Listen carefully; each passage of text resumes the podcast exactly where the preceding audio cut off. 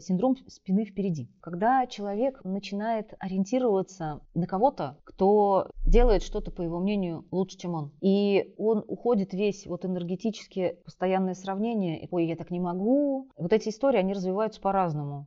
Кто-то просто ходит такой, это, начинает злиться, завидовать. Кто-то начинает устраивать догонялки. Причем вот эти догонялки я э, не очень давно встречалась. Это была очень забавная история, что одна моя давняя знакомая поделилась со мной историей, что совершенно неожиданно для меня. Я вообще была не в курсе этой истории. Несколько лет она смотрела на меня и говорила, ну вот, Лена, ты молодец какая. И учится, и работает. И на почве этого упахивалась до смерти практически. Я послушала, причем, понимаешь, я как бы, это все прошло, соответственно, мимо меня, вообще никак ни разу там, э, я вообще об этом не в курсе была. И когда поговорили, я говорю, слушай, ну, у меня на самом деле вот эта система э, труда и отдыха, она у меня выстроена очень жестко, очень жестко. На отдых я точно так же беру себя за шкирку и отправляю. Точно так же, как и на работу себя отправляю, на учебу себя отправляю. И это такие серьезные три составляющие, которые нельзя упускать. А она нормальная, она такая, прям, знаешь, училась и работала, учился и работала, пока не упала. И глядя на то, как, какая я молодец. И это как раз вот это вот из синдрома спины впереди.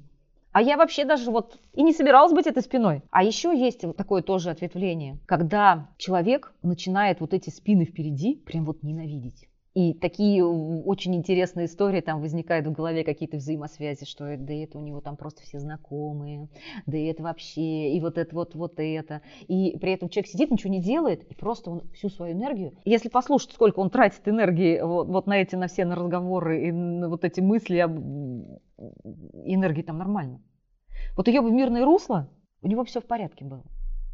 А вообще это вещь в любом случае неконструктивная. Там, кстати, есть, там есть, кстати, ряд вот этих вот э, очень э, ведущих к неуспешности, ряд вот этих вот синдромов, кое-где тоже бывает ты себя узнаешь, синдром бывшего успеха когда э, если здесь начинаешь сравнивать себя с кем-то впереди, да, а здесь начинаешь, начинаешь сравнивать себя с собой, что вот тогда-то я какой молодец был, а сейчас у меня вот ничего не получается. И я должен теперь вот сделать не хуже, а даже вот лучше и все такое. А ну как бы жизнь не стоит на месте, и проекты бывают разные, бывают получше, похуже, бывает прям, знаешь, такой блистательный проект, бывает проект просто хорошо, качественно сделанный, и это не означает, что он плохой. Я смотрю на наш проект, и я, например, понимаю, что у нас какие-то проекты, они реально звездные, а какие-то проекты, они просто, они есть, они должны быть, они приносят свою пользу. Но, например, каких-то наград особых они не соберут и не надо.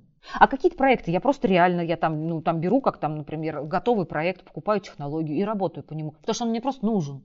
Ну, просто вот, вот как бы детям он нужен, этот проект, он в логике, и я понимаю, что я сейчас пока его сама разрабатывать буду, а он сейчас вот уже им нужен. Поэтому я беру готовый и работаю с ними, и у них результаты, слава богу. И понятно, что особо не блеснешь с ним, но пользу, большую пользу он приносит. И это неплохо. Нельзя быть в каждую минуту своей жизни прям звездой. Вот это понимать и прекращать тоже, говорят, надо себя сравнивать с собой и быть всегда лучше, чем ты предыдущий. Да, наверное. Но уж не надо вот тоже палку перегибать в этом отношении.